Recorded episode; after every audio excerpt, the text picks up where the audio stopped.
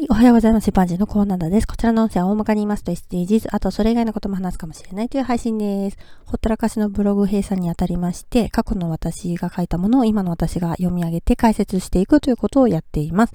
題名は、環境に優しいアピール本当か読みます。世の中、環境に優しいという表示のラベルやマークの種類がたくさんありますね。絵文字。たくさんありすぎて何が何やら点々点という感じです。絵文字。世界基準のものもあれば、企業が独自に作っているものもあります。絵文字。消費者はそれを理解していると言えるのでしょうか？はてなマーク、びっくりマーク。なんとなく良さそう絵文字くらいのレベルで判断していないでしょうか？はてな、びっくりマーク。ちなみに私は意味を聞かれたとしても、きっともごもご点々点全部説明できません。絵文字。消費者のなんとなく良さそう絵文字というのを企業側が操作していないといいなと思います、絵文字。セミナーで習った農薬の会社の例が頭を離れません。農薬は良くないというイメージがあります、絵文字。そんなイメージをなくすためか、企業としては農薬がどれだけ人々の役に立っているかというアピールをしているのです。世界の人口は確実に増加していて、食料や飼料もたくさん必要です、絵文字。